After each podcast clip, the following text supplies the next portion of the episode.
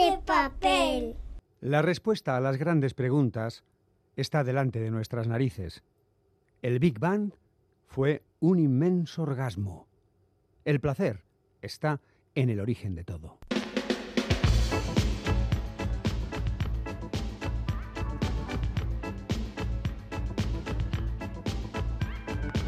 Pompas de papel.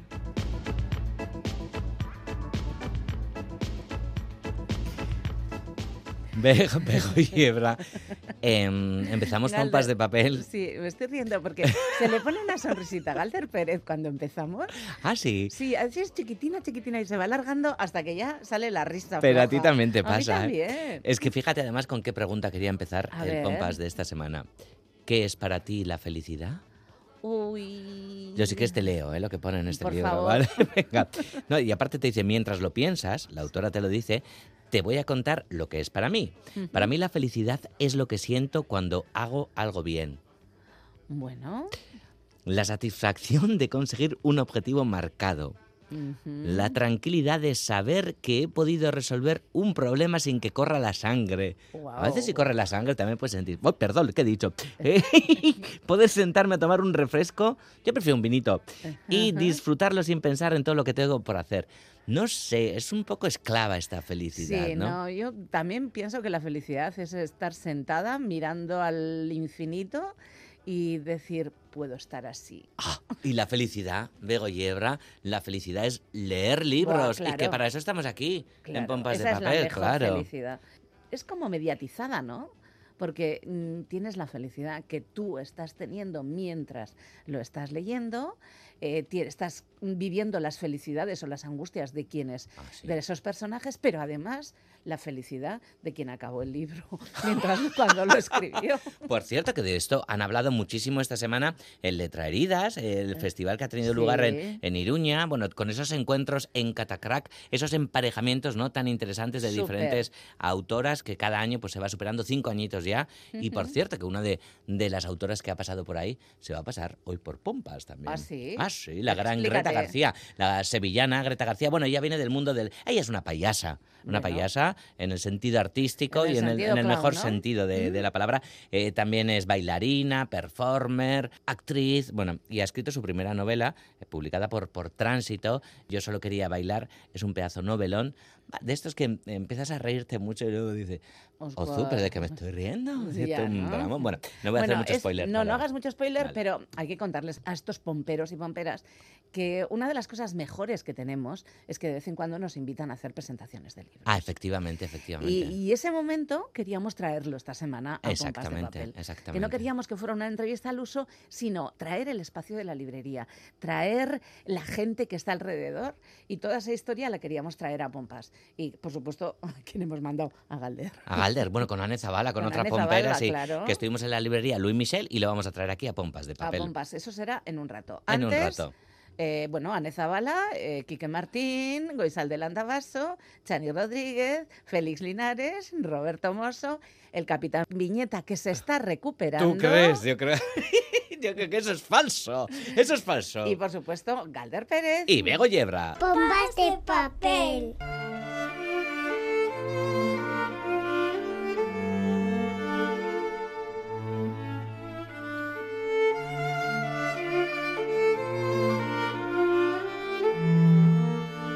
Profesor Andersen disfrutó de su tradicional plato navideño. Comió costillas con col fermentadas, verduras, patatas, ciruelas pasas y arándanos rojos revueltos, según la costumbre de la zona del país de la que procedía, y a la misma hora que la mayoría de los noruegos degustan su cena navideña en algún momento entre las 17 y las 19 horas. Bebió cerveza y aguardiente, como suele hacerse para acompañar ese plato tan grasiento que rara vez se come fuera de Navidad. Comió despacio y con solemnidad, y bebió con aire reflexivo. Cuando acabó, llevó los platos y las fuentes de servir a la cocina y se sacó a la mesa el postre, que era nata batida con arroz, también una tradición familiar, aunque no especialmente buena en su opinión. No obstante, también se lo comió con solemnidad. Luego limpió la mesa y fue al salón. Encendió la chimenea, preparó la pequeña mesa que había delante y se sentó. Café y coñac. Me saltaré las pastas navideñas, pensó. Líbrame de las pastas navideñas. A cambio, tomaré más café y coñac, dijo con una risa. Se quedó mirando fijamente el árbol de Navidad que estaba junto a la chimenea, decorado con sencillez pero con estilo, brillo y banderas noruegas en filas simétricas redondeándolo. La mayor parte de la gente pone demasiados adornos en el árbol, se dijo el profesor Andersen, pero quizá suele hacerse cuando hay niños pequeños en la familia, añadió en un tono conciliador. Abrió los paquetes de sus sobrinos. Uno era una novela de Ingvar Amborsen, el otro era una novela de Karsten Alnes. Bueno, bueno, así que celebrado la Navidad también este año, pensó con un pequeño suspiro. Acabáis de escuchar un trozo de una novela titulada La noche del profesor Andersen, que ha escrito Dax Soltas y que ha publicado en castellano la editorial Nórdica.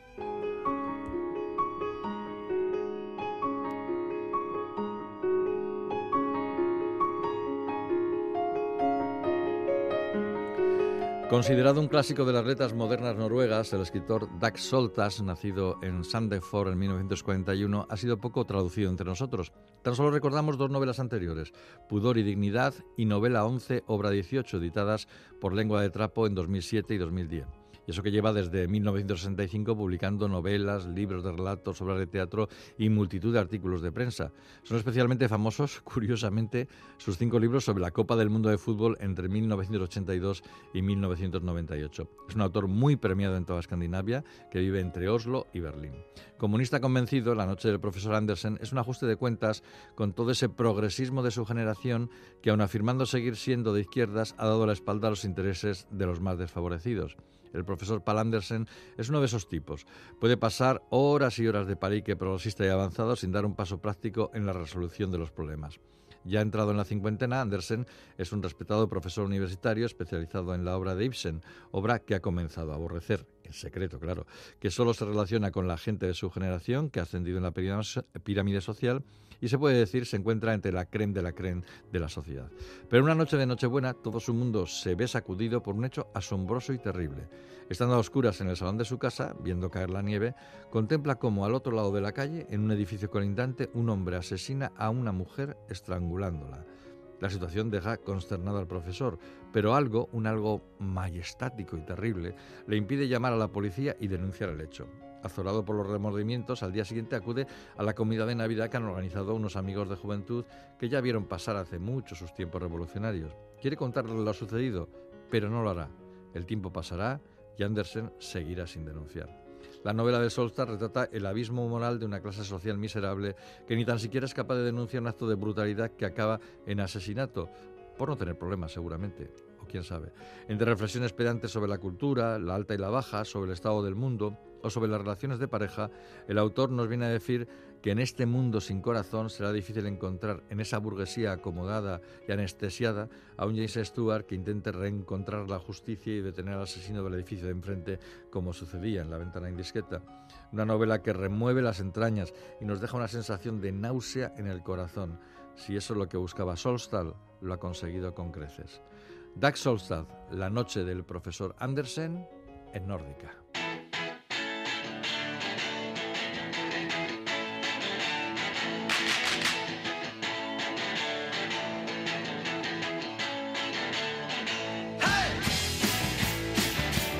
Hola, hola, hola, hola, hola, hola. Bueno, me vais a dejar eh, que traslade mis cinco recomendaciones de novedades que hemos encontrado esta semana en la librería, ¿sí o no? Bueno, pues yo al menos he oído que sí. Voy a comenzar con una, además, una eh, novedad que para mí es muy especial. Se trata del juez Aurelio, escrita por Teresa Uriarte y publicada por Tránsito Editorial. El juez Aurelio Cabredo es un hombre tímido y solitario. No falta a misa ningún domingo en la Basílica de Begoña y todos los viernes almuerza un pollo asado. Su único amigo, el forense Benito Cereijo, le dice que está bebiendo de más. Lo cierto es que desde que sus padres murieron en el incendio de la pastelería que regentaban en Ávila, el juez se siente desvalido.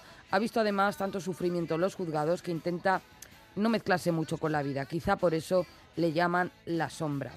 La escritora vasca Teresa Uriarte, fallecida en 2022, hace ahora justo un año, nos traslada en este libro al Bilbao de los años 80 para bucear en la vida de un hombre que si bien a primera vista podría resultarnos ajeno, nos gana por, un, eh, por entrañable y por humano.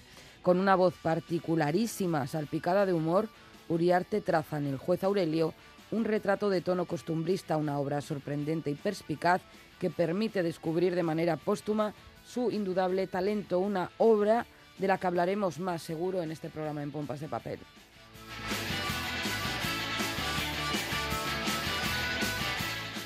Vamos ahora con Una cabeza cercenada, escrita por Iris Murdoch, traducida por Enrique Maldonado Roldán y publicada por Impedimenta.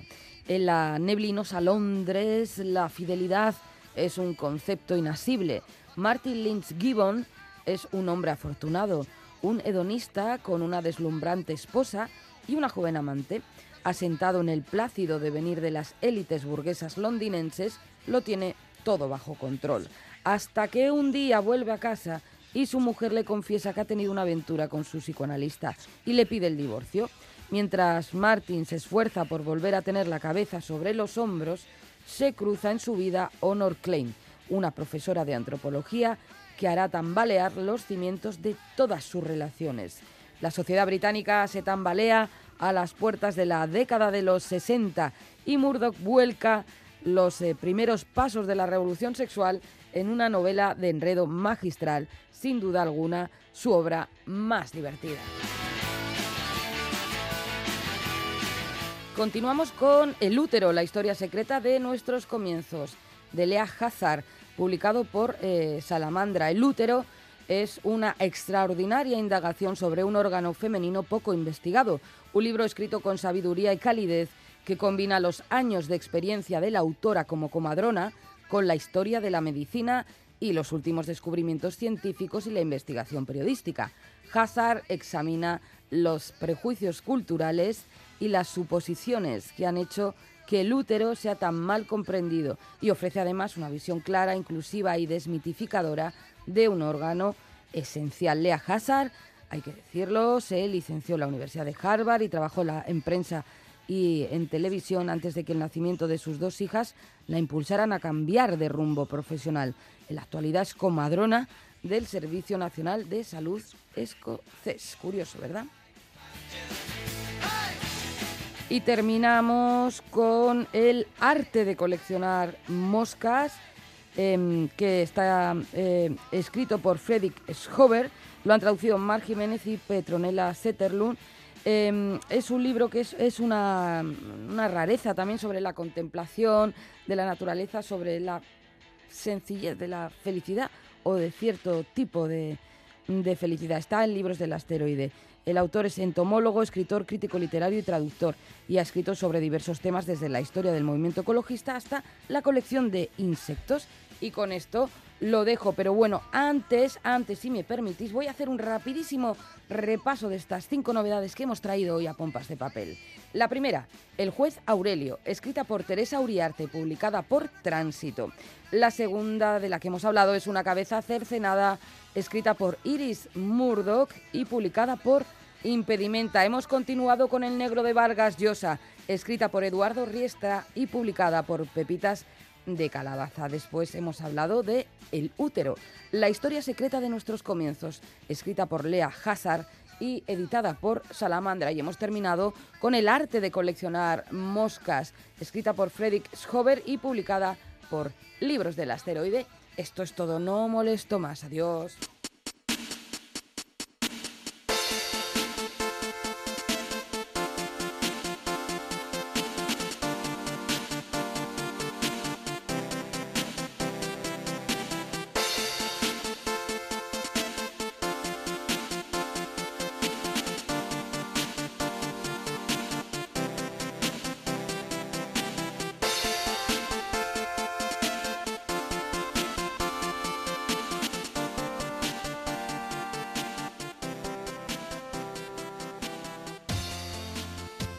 En el mundo del cómic encontrar la pareja de baile ideal es uno de los grandes deseos de dibujantes y guionistas.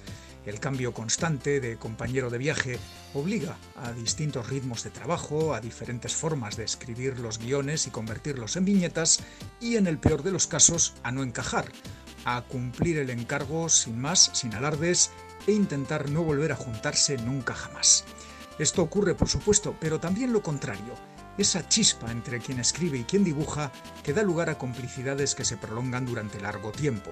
Este es el caso de los autores bilbaínos Miquel Begoña e Iñaquet, guionista y dibujante cuya alianza dura ya 12 años. Fue en 2011 cuando publicaron Tristísima Ceniza, cómic ambientado en la Guerra Civil con episodios como la batalla de Soyuve y la presencia del fotógrafo Robert Capa en Euskadi. Luego llegó El Pico de los Cuervos, basado en la historia de dos anarquistas que tenían como objetivo atentar contra el dictador Franco y que fueron ejecutados en 1963.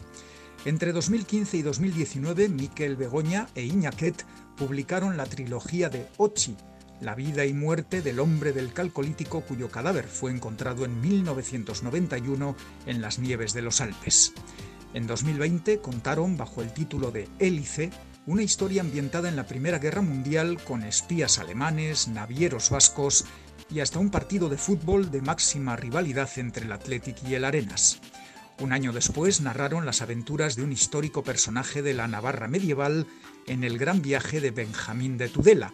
Y ahora, este 2023, Miquel Begoña e Iñaquet acaban de publicar su nueva obra, Tres Casas en Santa Mónica, un thriller violento y negro como el azabache que transcurre en el Hollywood de los años 40. Es el escenario perfecto para una historia tensa y oscura, a pesar del brillo que le proporcionan algunas estrellas de cine. En el célebre distrito playero de Santa Mónica, en Los Ángeles, el escritor Ralph Dolan trabaja en el que será el mejor guion de su vida. En la casa de al lado busca refugio un hombre herido, único superviviente del atraco al casino flotante de un mafioso. Y en una tercera casa, el célebre fotógrafo Robert Capa mantiene un ardiente romance con la gran actriz Ingrid Bergman. Todos se verán envueltos a distintos niveles en una inteligente intriga con un asesino implacable en busca del dinero robado, la compañera del guionista experta en salir bien de cualquier situación, un duro inspector de policía con la cara del actor Robert Mitchum y dos estrellas de cine, la ya mencionada Ingrid Bergman y el genial director Alfred Hitchcock, que están en pleno rodaje de la película Notorious, estrenada en España bajo el título de Encadenados. Whisky, humo de tabaco y música de jazz ambientan este thriller que incluye dos homenajes tan distintos como sorprendentes, uno al gran autor estadounidense de cómic Chris Ware y otro a la afamada tienda bilbaína de boinas y sombreros Gorostiaga. Dos guiños a encontrar en este magnífico cómic, Tres Casas en Santa Mónica, de Miquel Begoña e Iñaquet, publicado en castellano y en euskera por Arriete Ediciones. No os lo perdáis.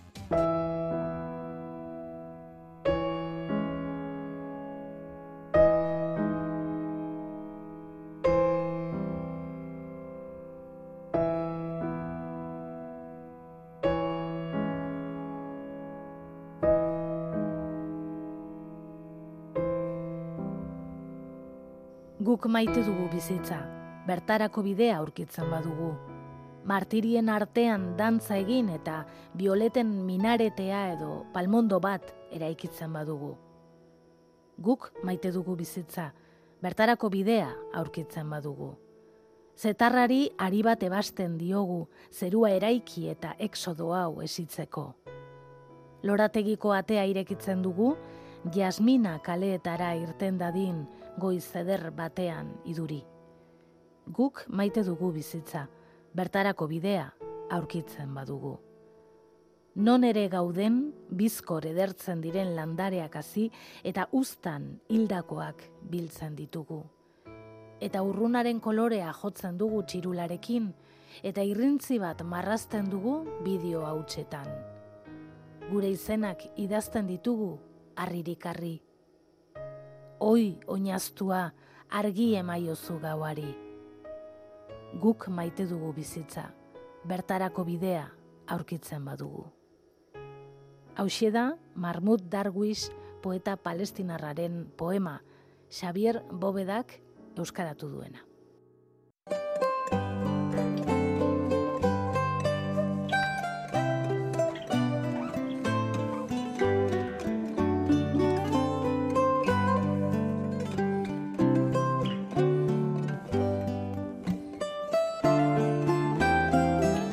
Bueno, ya, ya, ya la presentaba ¿eh? Por 30 noches. Ya sabes, aquí venís a, a, escuchar. Hombre, luego a preguntarte lo primero, que lo hemos Es que le estaba contando. Bueno, hola, muchas gracias a todos por venir, muchas gracias Eneco y a este super sitio por recibirme aquí en Bilbao, que me hace mucha ilusión. Eh, nada, que yo la primera vez que vine a Bilbao, en verdad, fue para hacer un espectáculo infantil que estábamos de gira, entonces teníamos poco texto. Pero claro, el texto lo traducimos a la euskera y de hecho lo tradujiste tú, Shasti. Claro, entonces a mí me escriben Senda Zura y Cena. Y yo diciendo, ah, Senda Zura y Cena. Y yo le decía así. Y me dijeron, no. Senda y Cena.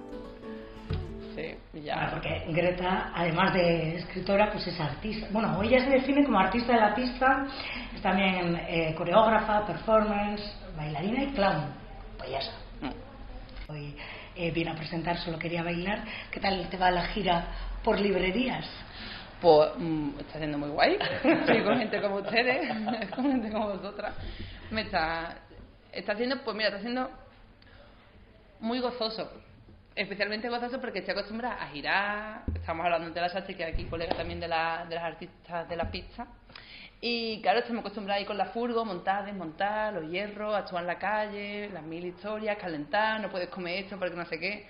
Y la gira de los libros, bueno, pues más agradable. Y estoy conociendo como gente nueva y estos espacios de las librerías, estos espacios de encuentro que para mí son, son nuevos y están siendo pues una maravilla. Toda la gente que estoy conociendo y poder compartir pues el libro desde ese lugar me está, me está encantando hacer un, o sea, como no vengo a representarlo, vengo, no sé, a lo mejor aquí hay alguien que se lo ha leído o que se lo va a leer, un poco como esta, esta otra manera de acercarte a un trabajo que, que está siendo muy bonito.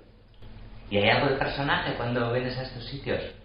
No, intento ser realmente lo más normal posible, sí que pues ahí a lo mejor pues eso que estaba hablando al principio las preguntas, pues yo decía sí, no, y no decía más nada, y ahora sí que ya estoy acostumbrada a responder cosas, o si veo que tal, pues sí, que a lo mejor X personaje que dice, bueno, Greta, que esto puede ser de interés, pues comparte esto, o cosas que me gustaría que no se me olvidaran para poderlas compartir o lo que sea, pues intento, pero no es tanto a lo mejor un personaje como, como está atenta al momento de...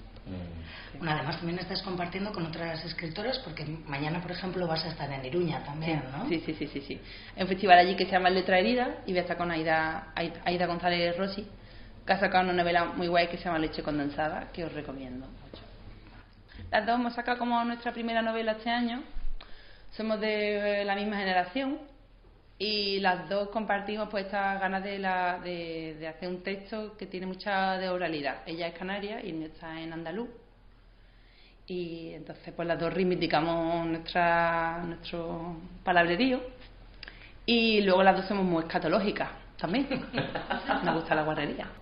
Solo quería bailar es la narración de una bailarina que está en la cárcel, eh, Pili. ¿Cómo podemos contar sin contar, sin hacer spoiler? Pues Pili es una bailarina sevillana que la vida le da muchas hostias en todas direcciones y hay un momento en el que ella acaba harta de todo, decide tomar cartas en, en el asunto y se vuelve una terrorista. Lo que pasa es que no se vuelve la terrorista que ella, no, no tan buena terrorista, no le salen tan bien las cosas. Y ella acaba en la, en la prisión de mujeres de Alcalá de Guadaira. Y ahí está. Y entonces está, pues, en, el texto es un, una corriente de pensamiento interno en el que ella está viviendo las cosas que está en prisión, recordando todo lo que le ha pasado para que la lleve a estar allí. ¿Cómo, cómo definir a ella también, no? Como eh, ella al principio dice algo súper bonito, ¿no? Lo de tener el poder de leer el pensamiento, que es algo agotador, que ella no lo tiene, que solo puede imaginar y demás. Pero sí que llevas a, a, a quienes leemos el libro, ¿no? Sí que, sí que llevas a, a adentrarnos a, ese mundo interior, casi a, a ese poder agotador, ¿no? Sí, pues mira, nadie me había dicho esto así. Muy bien.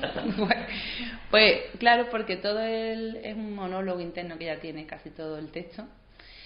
Y, y me parecía pues muy liberador poder escribir desde el pensamiento interno en el que no hay filtro de ningún tipo. Por eso el texto es muy bruto, es muy es muy visceral y no tiene tapujos de ningún tipo en hablar pues de sus sensaciones físicas de las cosas que a ella le pasan, de cómo ella vive las cosas, de cómo las siente, todo está sin filtro. Entonces sí que, mm, claro, nos adentramos de lleno en el pensamiento de un, de un personaje, le estamos leyendo la mente, que no es a lo mejor tan normal, pero yo creo que todo el mundo en sus pensamientos tiene un monstruo dentro.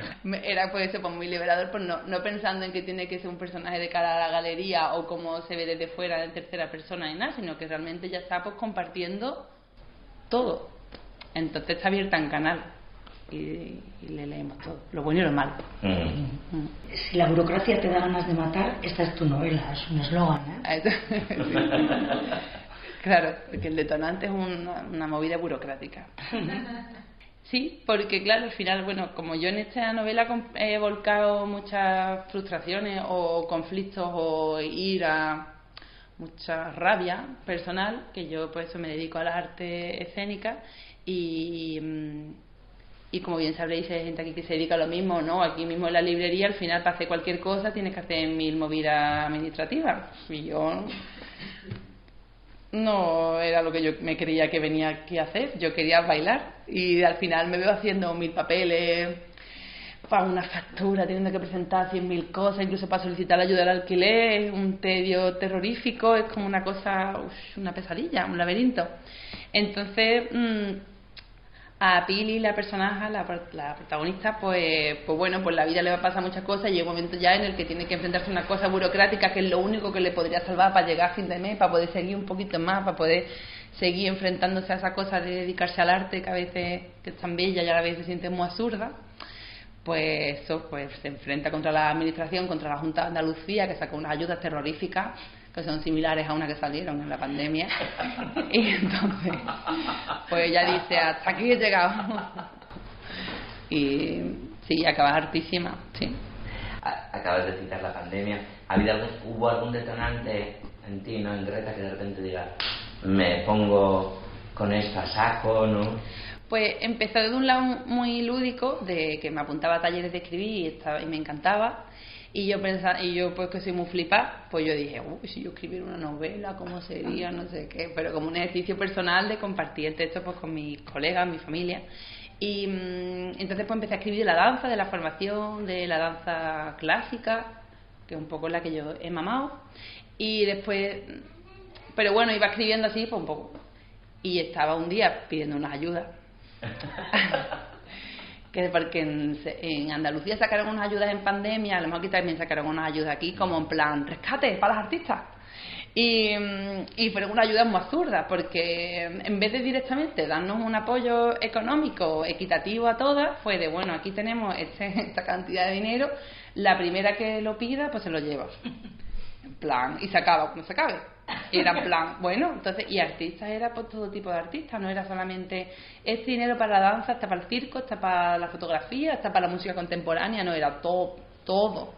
Entonces éramos un mogollón de gente y una cantidad de dinero que al final dio para casi todo el mundo, pero, o para todo, no sé, pero la sensación era de una angustia muy fuerte. Entonces todo el mundo estaba tieso, no sabíamos si íbamos a currar, si no había una sensación de incertidumbre pues elevada al quíntuple de lo normal que tenemos. Entonces, yo recuerdo con mis compis de pizza y en Sevilla, porque salieron las ayudas y en plan a las 12 de la noche todo el mundo delante del ordenador voy a ser la primera que se lleve este dinero y a la vez nos sentíamos fatal y en plan me niego somos ratas estamos contribuyendo a este sistema mediocre no puede ser tenemos que manifestarnos pero después sí sí pero yo lo voy a pedir ¿sabes? pero y ya todo el mundo por los WhatsApp pues lo ha conseguido no sé quién está enchufado pero cómo va pero cómo va estar enchufado no que es con el Internet Explorer. Yo no tengo Internet Explorer. Y luego también había una angustia por el certificado digital, que ahora todo el mundo tendrá un certificado digital, pero antes no había tanto certificado digital. Y entonces como eso tienes que ir presencial y que te tenga el certificado digital, pues en pandemia no se podía ir a ningún lado, pues nadie tenía el certificado digital para pedir la ayuda. Y había un chico en un pueblo, una amiga de no sé quién, traficando certificados, como ganándose pasta así, y todo el mundo llama a no sé quién que conoce una que desde el ayuntamiento se está colando y el tío ahí cobrando pasta.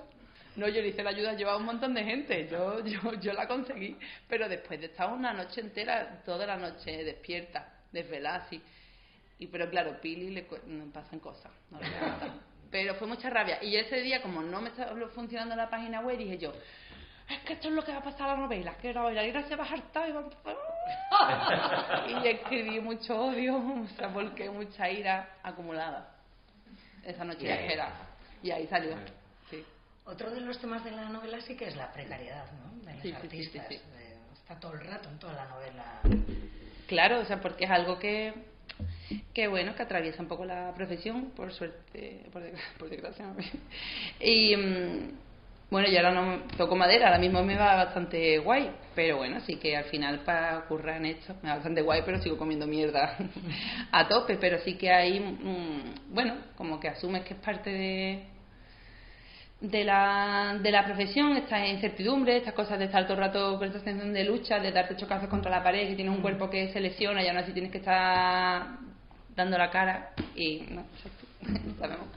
Y, mm, y dices, ¿hasta dónde me voy a poner yo físicamente a hacer una cosa que yo no sé qué, qué valor realmente tiene esto? Luego no tienes ningún tipo de apoyo institucional, eh, haces una obra que vuelcas tu dinero, que inviertes como empresa y a lo mejor después no tienes ningún tipo de recorrido, o sea, se te exige de algún modo que aparte de dedicarte a, a- a- la parte mm, creativa, que ya es un trabajo en sí, sino que aparte seas pues autónoma, que seas una experta en administración, una experta en leyes, una experta en salud, una experta en política y, mm, y bueno, y eso es una, eso es una mierda. O sea, que las artistas al final están muy solas, están luchando mucho y, y yo lo que veo mucho en mi entorno es muchísima precariedad, hay olas buenas y tal, pero siempre estás como surfeando y siempre hay gente como, bueno, que al final pues muchas compañeras pues van pues desisten, dicen, al carajo, ya no me dedico más, pero pasa un poco que aquí también lo comparto, como en la formación de la danza clásica, pues igual, desde pequeña te dicen, o eres esto o no vas a llegar a nada, ¿no? Entonces tú ya, incluso cuando estás pequeña formándote en ballet, pues ya vas viendo en plan, ah, pues que si no tengo este tipo de pie o este tipo de pierna, yo ya no voy a poder bailar ballet. Entonces ya tirar la toalla como en algo que es bailar, que todo el mundo puede bailar y puede hacer cosas maravillosas con, con su cuerpo. Pero se va como anulando y siento que, bueno, pues que en el arte esta lucha constante contra la precariedad, pues al final parece que sobrevive más bien no quien, quien, quien, quien tenga más creatividad ni más ni sea mejor persona, sino quien quien sea más bruta, más testaruda y aguante el tirón de una manera que, que me cuestiono muchas veces. Ya es como una, es como una guerra constante también, ¿no? Mm. Lo que cuentas, lo que, lo que, lo que le pasa a Pili, ¿no? Mm. Eh, y y una guerra en la que además eh, se sienten muy mediocres, muchas de... También de Pili es la gran protagonista, pero bueno, tiene más compañeras alrededor y demás, ¿no? La, la mediocridad social o lo Mm. considerado mediocre socialmente, ¿no? Está muy presente lo complicado que es casi ser del montón, ¿no?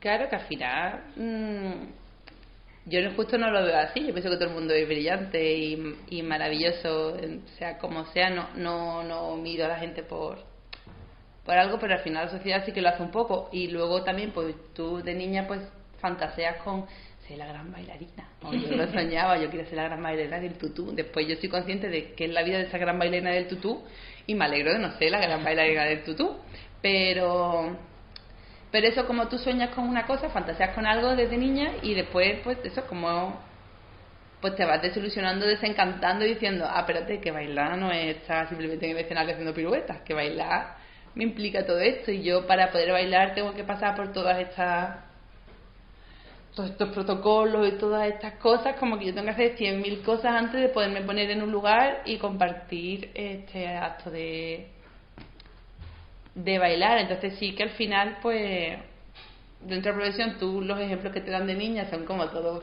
una cosa maravillosa y luego te vas viendo la realidad y tú, bueno, pues aquí estoy en este pueblo con, con cuatro personas diciéndome el baile muy cortito, ¿no? Y yo, bueno, yo creo, yo el baile he hecho con todo mi corazón.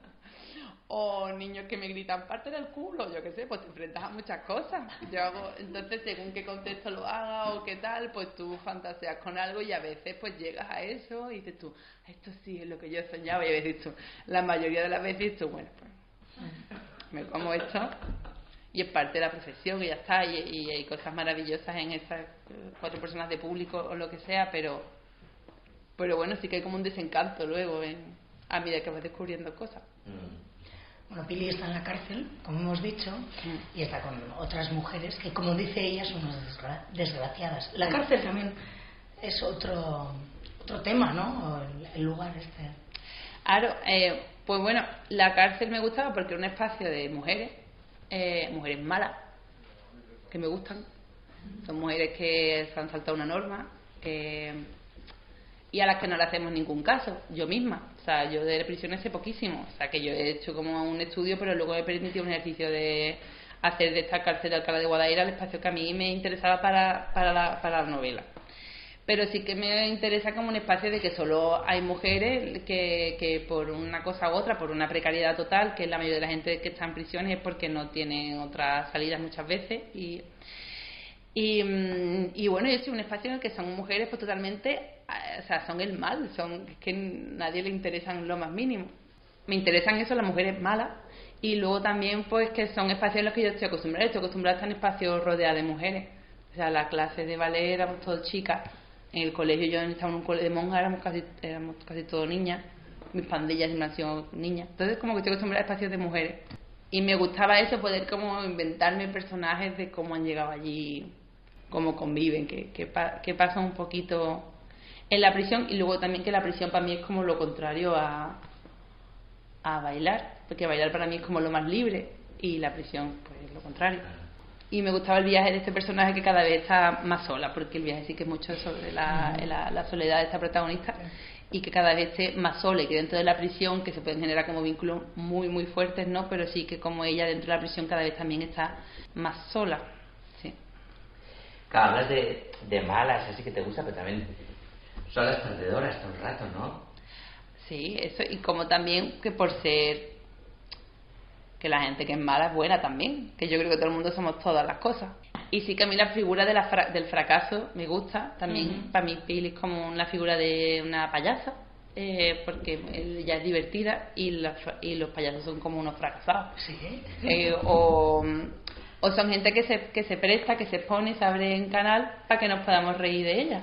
Y nos muestran toda su vulnerabilidad para que nosotros empaticemos con ella y nos podamos reír. Me parece un acto de generosidad brutal.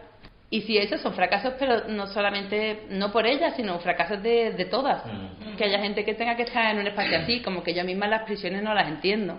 Eh, me cuestiono si son útiles. No, no sé si sirven de cosas realmente. Bueno, quienes hemos leído la novela, pues sí, nos hemos divertido. Incluso igual al comienzo nos hemos reído también bastante. Eh, pero ¿cómo ha sido tu proceso al escribir? ¿Te has Pues- cabreado mucho? Me he cabreado. ¿Has sufrido? Pero sí que dentro del cabreo y a lo mejor yo también escribiendo de repente estaba llorando. ¡Oh, qué tremendo esto! yo sí me, sen- me sentía. Y yo, ¡ay, qué pena!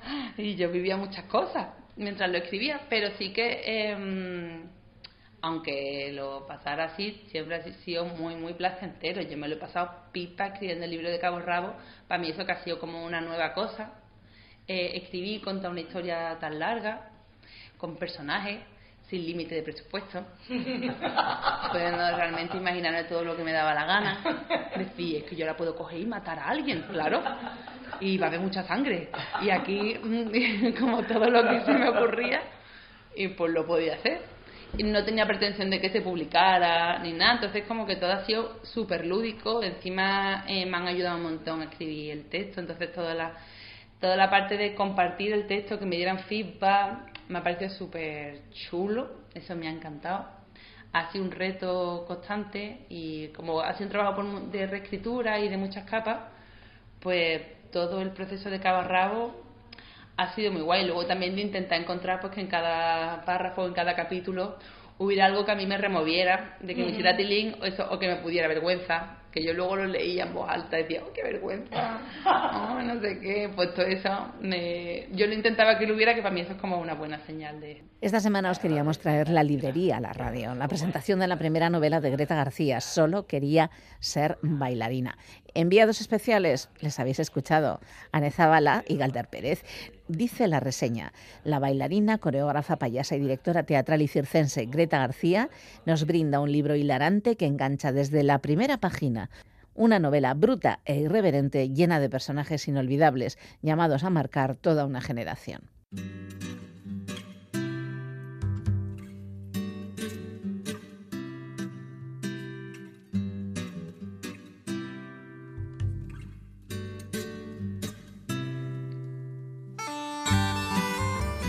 Gerra ostean premia zabaldu zen be lainoa nola.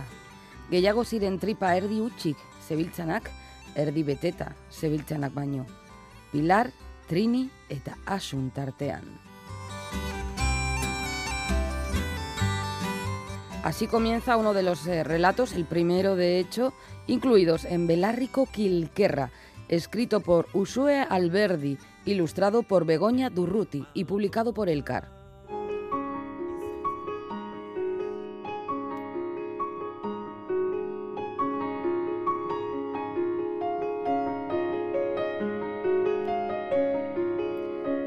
Belarrico Quilquerra es el título del libro que han presentado recientemente la escritora y Usue Alberdi y la ilustradora Begoña Durruti.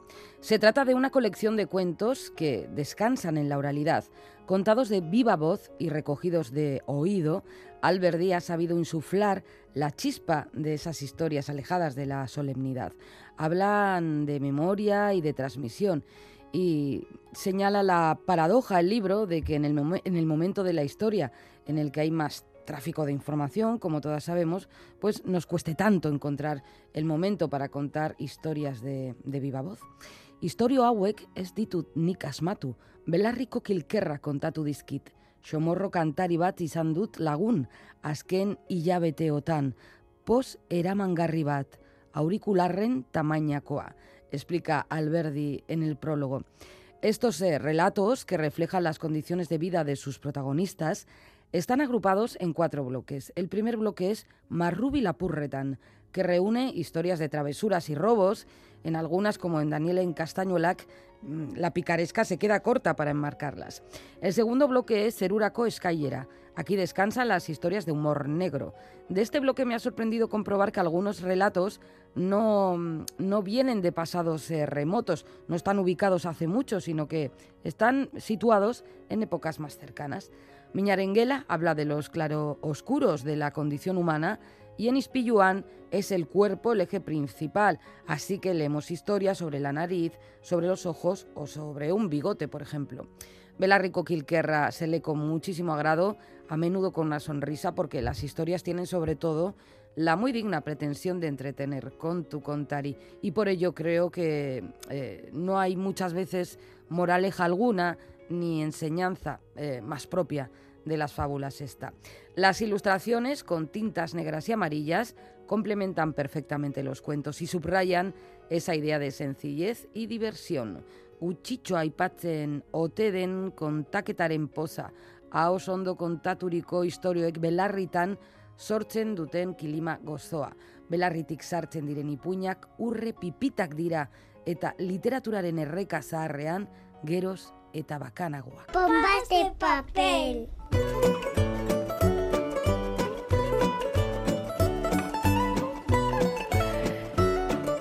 Pues lo he conseguido. Ya está, ya lo he conseguido. Si es que es así, lo he conseguido. Enhorabuena, Begoña.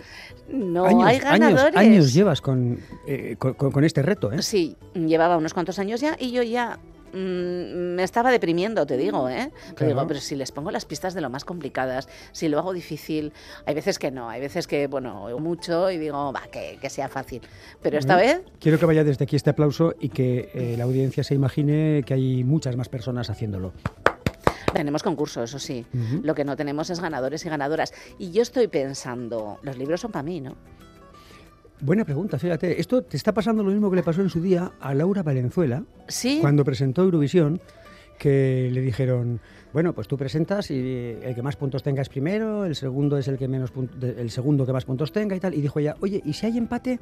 No, no puede ser, no, no se contempla eso. Y hubo un triple empate. Triple empate, me acuerdo, Y Salomé no y había otras nada, dos más. nada contemplado al respecto. Ya. Entonces al final tuvieron que efectivamente dar tres ganadores de Eurovisión porque no habían contemplado eso. Eurovisión era todavía demasiado bisoño. Mm, Y, y, eh, yo creo que estamos un poco en las mismas. ¿Qué se hace cuando no ha habido acertantes? ¿Hay algo en la Constitución escrito? No, Mm, Ni siquiera está el Capitán Viñeta aquí. Pues mira, Eh, los paquetes están hechos, A ver, yo ya sabes que dejo esto, ya, y necesitas me lectura. prejubilo, dejo mi Necesitas sitio, lectura. como decían las golpes, deja tu sitio de una puta vez. Pues bien, yo hago lo propio. Yo, sinceramente, mm, creo que son que te los mereces. Bueno, si no, son tres paquetes, uno para ti y otro para mí. Y Galder, ya que ha estado por aquí también diciendo cosas y le hemos mandado una librería y ha estado así como... Esto suena fatal eh, por la radio. Van a decir, estos están repartiendo el botín Hombre, claro, descaradamente la culpa es de delante ellos. nuestro. La culpa es de los pomperos y las pomperas que no han acertado, ¿no? claro, es nuestro. Claro. Está hecho. Y mira, mira que lo han intentado, ¿eh? pero ¿por qué lo pusiste tan difícil? No sé. Eh, porque los libros son muy buenos.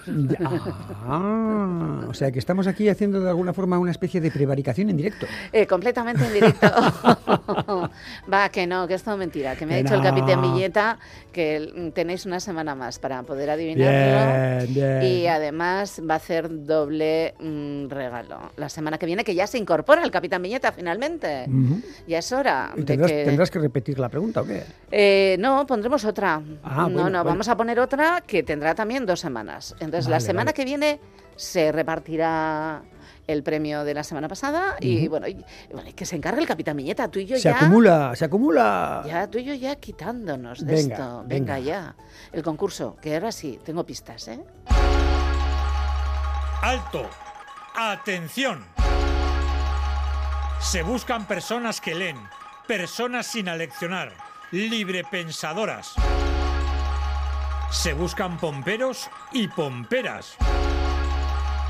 Porque aquí y ahora se regalan libros. Tres pistas, tres. Y alguna igual despista.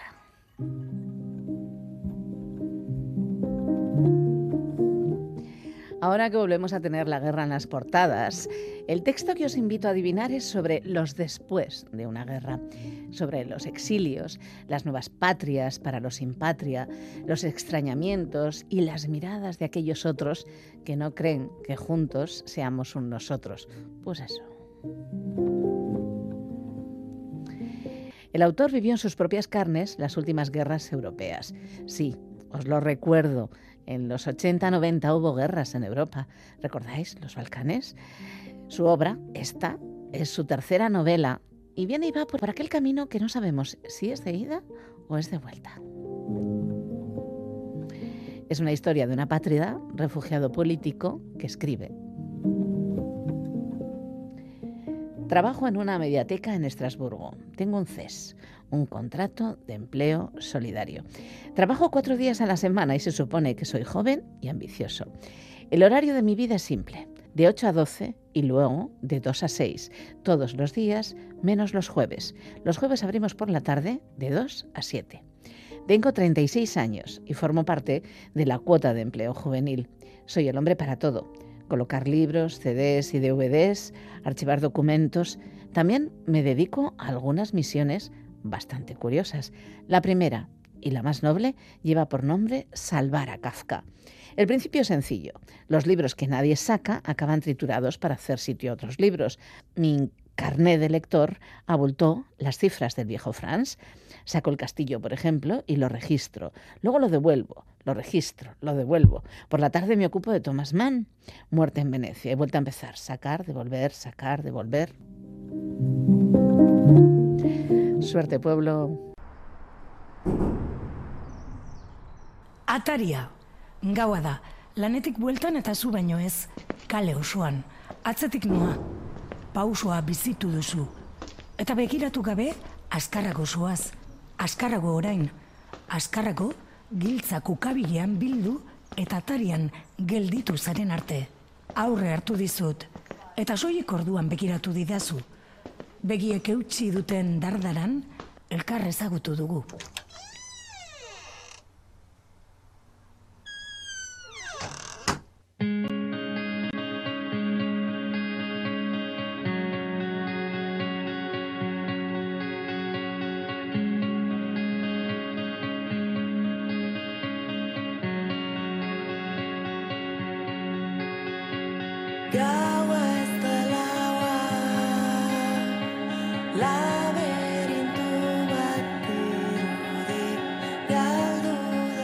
Pues esto se acaba, Galder Pérez.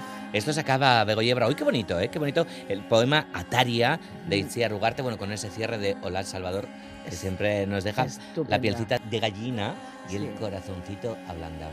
Sí. Y tienes cosas ahí. Y, es- y eso que no hemos traído las vacas. No, no, hemos hemos traído las vacas. Las hemos dejado en casa. Venga, te voy a leer otra cosita. Igual solo te leo, igual me dices, venga, deja de leer estos libros. Bueno, luego la audiencia ya ve que leo cosas interesantes también, pero el capítulo 2 dice, no llegamos a todo. Bueno, eso es verdad, ¿eh? ¿Cuántas veces habremos dicho esto, verdad? Dice. Sí. La casa, el trabajo, los niños, la compra, los amigos, la familia. A ver, la casa sí, el trabajo, ¿qué te voy a contar, querida? los niños, ¿qué niños? ¿Eso qué es? La compra, para comprar hay que tener dinero. Ami- amistades sí, fíjate. Sí. La familia, yo qué sé. Bueno, el día tiene las horas que tiene, no se puede alargar, pero ¿Qué ¿sabes pasa, qué te que nos digo? van a dar clases? Que si De- la- grábate esto a fuego, no se puede llegar a todo y no pasa nada. Mira, el no pasa nada me gusta. Venga, pues no pasa nada, Bego. Bueno, además hay una canción para el- algo por el estilo que dice Ah, así. no pasa nada, tenemos arco nada. Ah, ya Eh, me la por sé. ejemplo, es- Este es mítico. Yo cantábamos Pero una, no una obra de teatro. nada, Aquí no no pasa nada. Aquí nunca. Bueno, en fin. Eh, Bueno, pues- ¿Qué pasará más la semana que viene? Bueno, esperemos además que venga el Capitán Viñeta, lo ha prometido. Ahora, que ese es muy capaz de meterse en otro lío Ya. y romperse, pues yo qué sé, una oreja. La barbita. que vuelva, ¿no? Es- Que vuelva, pronto. ya. Sí, además es que la audiencia, los pomperos y los las pomperas lo están deseando. Lo piden, lo piden. Lo piden. Yo que decía El- que lo piden oye, el que no volverá es Roberto Mosso. Bueno, este programa se lo dedicamos. ¿no? Hombre, bueno, volverá, ¿no?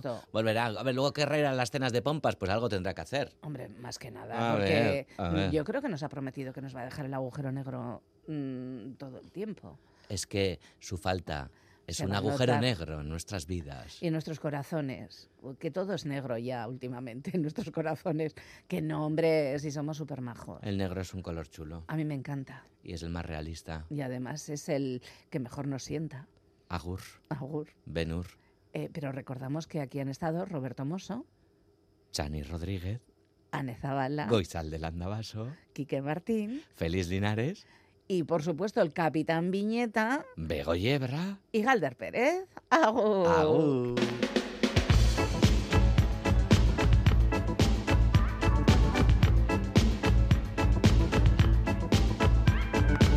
Pompas de papel.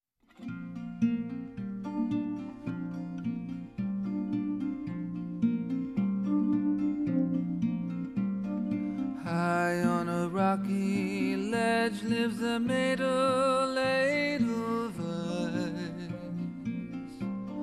Shy as a shadow, lovely as lace, and cold as ice.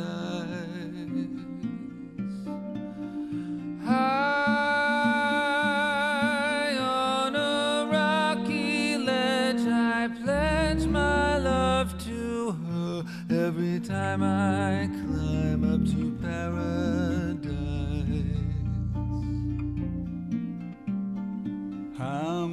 times have I been up to see her? Goodness knows.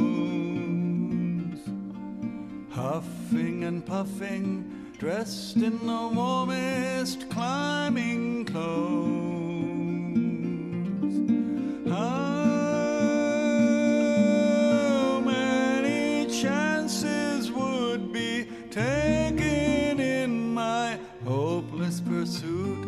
Schneemädel Edelweiss?